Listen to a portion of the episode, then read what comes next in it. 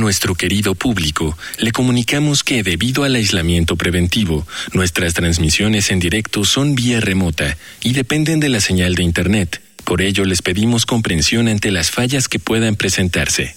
Gracias por compartir estos momentos en casa con Radio UNAM y la revista de la universidad. Bienvenidos al suplemento radiofónico de la revista de la Universidad de México. Yo soy Elvis Liceaga y este mes en la revista de la universidad vamos a hablar sobre un tema que me interesa muchísimo, trabajos no pagados. Diríamos que si es un trabajo no pagado no debería de llamarse trabajo, así que vamos a explorar todas las aristas, todas las posibilidades, todas las desventajas de seguir hablando de trabajos no pagados y todas las deficiencias de un sistema que depende tanto en trabajos sin salarios. Para empezar con esta serie, vamos a entrevistar a mi querida Tania Ramírez, que ya ha pasado algunas veces por estos micrófonos. Ella, bueno, fue directora en el claustro Sor Juana de la carrera de Derechos Humanos, que ahí es donde yo la conocí. Después ha estado defendiendo muchas batallas oficiales y no oficiales contra la discriminación desde diferentes instancias. ¿Y ahora dónde estás, Tania? Ahora estoy, mi querida Elvis, y muchas gracias por el espacio. Es siempre un gusto coincidir contigo y con la revista de la universidad. Ahora estoy eh, en la dirección ejecutiva de una organización que se llama Red por los Derechos de la Infancia en México, mejor conocida como Redim, haciendo también un trabajo de defensa de los derechos humanos de niñas, niños y adolescentes y haciendo también un descubrimiento de lo que esto implica en la realidad, que créeme, no lo sabemos, no lo tenemos eh, y ojalá nos vayamos dando cuenta de, de qué implica. Quiero comenzar por preguntarte qué es, aunque quizás sea una pregunta muy obvia, me parece importante, ¿qué es un trabajo no pagado? ¿Y por qué hemos construido un universo tan capitalista que valora tanto ese dúo tiempo a cambio de sueldo y que básicamente es una estructura meramente económica cómo este universo tan alabador del salario y del dinero es capaz de depender en tantos trabajos sin salario es una pregunta casi existencial para la humanidad, ¿no? Porque el trabajo, la verdad es que eh, nos define como seres vivos en nuestra capacidad de transformación del entorno. Eh, también nos define en términos de nuestras relaciones sociales. Mucho, mucho se ha mediatizado a través del trabajo.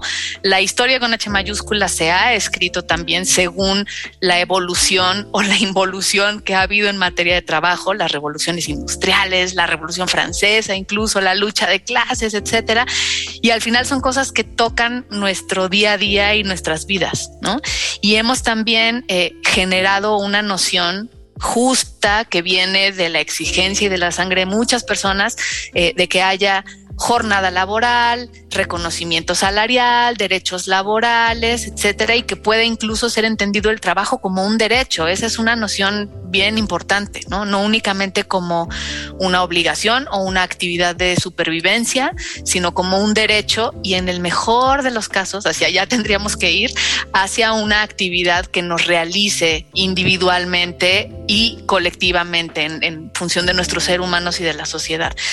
Pero es cierto, como dices, que que el sistema capitalista que todo lo subvierte y lo transforma, eh, nos ha hecho que muchas de estas gestas pues muy valiosas sobre cómo ganar derechos laborales, etcétera, nos hayan llevado también a estar encajonados sobre el hecho de que el trabajo es aquello que tiene una jornada de trabajo y que se paga cuando en realidad ahora mismo eso es la menor cantidad de, la gente que trabaja, ¿no? Hay otras formas de contrataciones, de servicios profesionales, de honores, etcétera, que hacen que la jornada, la afiliación y la, y la pertenencia no sean tan determinantes y nos ha llevado también a comprender muy mal qué es lo que sí implica trabajo y qué es lo que no y en esa borradura o en ese echar a un lado eh, determinadas actividades se han colocado sobre todo actividades y apenas siento que lo estamos empezando a ver y a comprender actividades que tienen que ver con el cuidado,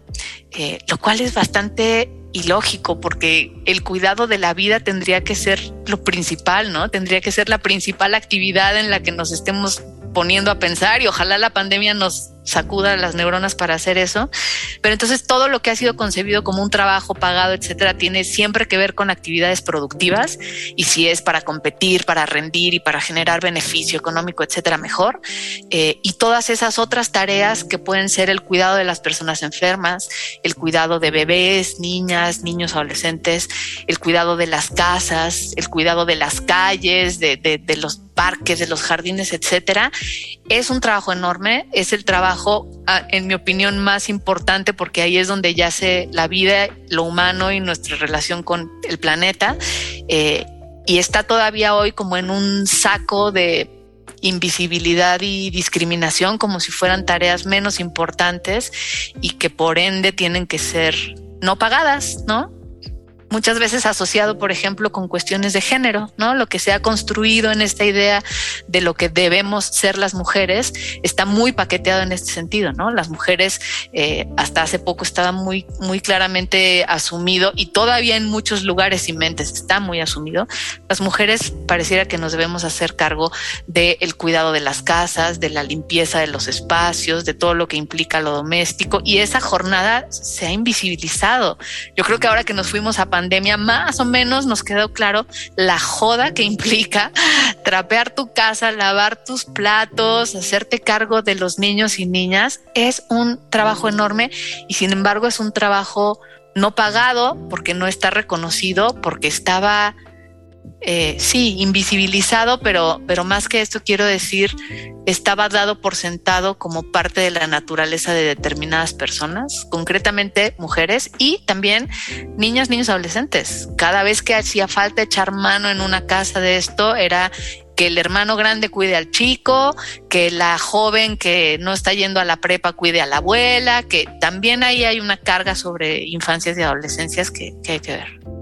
Eso me preocupa mucho porque cuando hablamos de trabajo no pagado, últimamente y en estos tiempos feministas, pues pensamos en el ama de casa, en esa figura que está tan integrada a ser como el punto ciego de los trabajos no pagados. Sin embargo, yo no sé qué tanto se ha escrito o se ha hablado y qué tanto nos atrevemos como sociedad a hablar del trabajo que realizan los niños, que además tiene otras connotaciones, sobre todo legales. Sí, nos hemos atrevido a hablar poco porque es un tabú eh, y nos hemos mantenido en el mejor de los casos en una idea de el deber ser y del estándar de lo que marcan las leyes que, a, priori no están mal, que dicen que el trabajo infantil está prohibido y debe estar prohibido en un mundo ideal eso eh, tendría que ser un precepto porque entonces le dejas el tiempo libre a niñas y niños de desarrollarse, de ir a la escuela, de hacer deporte, de desarrollar su personalidad, su identidad, su cuerpo en esos primeros años que son cruciales, ¿no? Pero el mundo no es el mundo ideal ni el mundo de las leyes y hoy por hoy en países como el nuestro la profunda desigualdad económica, la falta de oportunidades, incluso en pandemia la pauperización de muchas economías familiares, eh, ha hecho que las familias, por un asunto de supervivencia, tengan que echar mano de todos sus recursos y eso quiere decir de todos sus miembros. Eh, y eso nos ha llevado a tener, no últimamente, eh, no pensemos que es en pandemia, trabajo infantil ha estado ahí desde que el mundo es mundo, ¿no?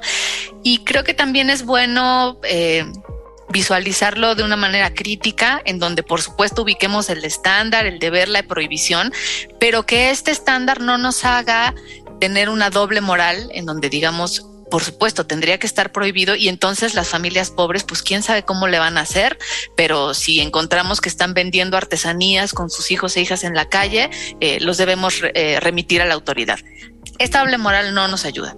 Tenemos que observar cuáles son las causas estructurales que hacen que el trabajo de niñas y niños sea necesario e incluso si se puede ir un poquito más allá, ir hacia algo muy bonito, Elvis, que tiene varias décadas ahí, pero que no forma parte de la conversación pública, que es la valoración crítica del trabajo, que en el caso de niñas, niños, adolescentes es una noción eh, muy revolucionaria que tiene que ver con comprender cuál es la utilidad en términos sociales, eh, comunitarios de que niñas y niños trabajen. A veces forma parte de su identidad, a veces les ayuda a formar parte de su comunidad, les da un sentido de colectividad, eh, hace que pueda haber incluso una una, digamos así, el trabajo podría ser una práctica formativa y solidaria. Sí hay un elemento que se le quita y ahí está la ecuación, la explotación. El trabajo de niñas y niños que puede ser en este sentido comunitario eh, positivo se convierte en otra pandemia cuando hablamos de la explotación. Y entonces tenemos a niños y niñas que, claro, como no, como está prohibido el trabajo infantil, no los registras en la nómina, eh, les pagas peor, no garantizas su seguridad hay algunos trabajos en donde incluso también son trabajos no pagados, por ejemplo, para cobrar deudas familiares o algunas formas más gruesas, digamos, más, más graves, como puede ser la trata, el reclutamiento de niñas y niños. En Redim acabamos de hacer un informe sobre eso.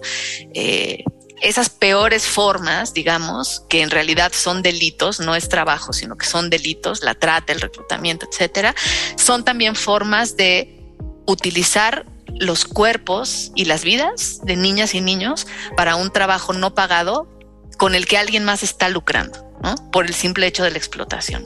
Tania, se nos está acabando lamentablemente el tiempo, pero ¿cómo podemos informarnos más quienes somos madres o padres o quienes somos tíos o tías y quienes estamos interesados en que estos niños, estos niños, si bien forman parte de colectividades que a veces implican ciertas chambas, no queden fuera de procesos pues como los escolares, ¿no? Eh, sabemos desde siempre que suelen ser las niñas las que luego tienen que quedar en casa porque las madres tienen que salir a trabajar y las niñas se tienen que quedar a cuidar y entonces la deserción escolar, por ejemplo, de las niñas es altísima, ¿no? O sea, vuelve a recaer sobre estos trabajos feminizados. Entonces, ¿qué podemos hacer para saber más, para ver de qué manera podemos no contribuir a que estos niños dejen también de tomar las oportunidades que les corresponden, además de la cooperación que hagan en sus familias o en sus comunidades? muy importante. Sí, sí podemos hacer cosas y eh, las primeras son enterarnos, informarnos. Les advierto que es una realidad pues quizá poco agradable de asomarse, pensar en niños y niños en las ladrilleras, en León, Guanajuato, etcétera, pero que vale la pena porque nos ayuda a imaginar o otro mundo posible, otro término de relación humana, afectiva, etcétera. Entonces, mi primera recomendación sería hay que informarnos. Es un mundo que vale la pena descubrir. De pronto, los, los materiales que saca sobre este tema eh, una agencia como la Organización Internacional del Trabajo pueden ser una buena pista.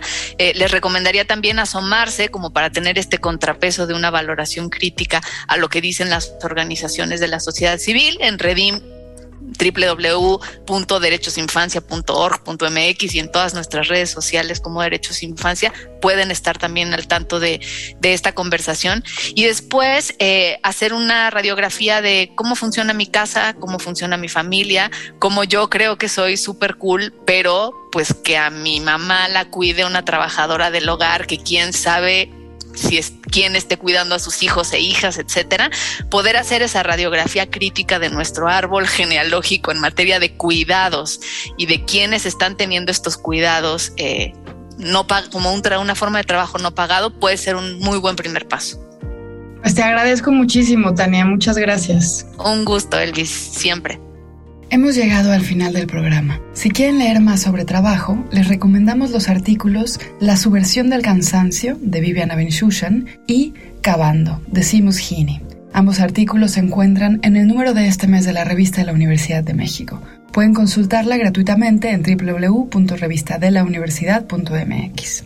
Y recuerden que pueden coleccionar nuestros números. Suscríbanse a suscripciones arroba revistadelauniversidad.mx. En Twitter, en Facebook y en Instagram nos encuentran como arroba revista-unam. Y sobre este programa pueden escribirnos a arroba shubidubi. Gracias a Yael Baiz y a Miguel Alvarado. Yo soy Elvis Liceaga. Hasta pronto. Este programa es una coproducción de la Revista de la Universidad de México y Radio UNAM.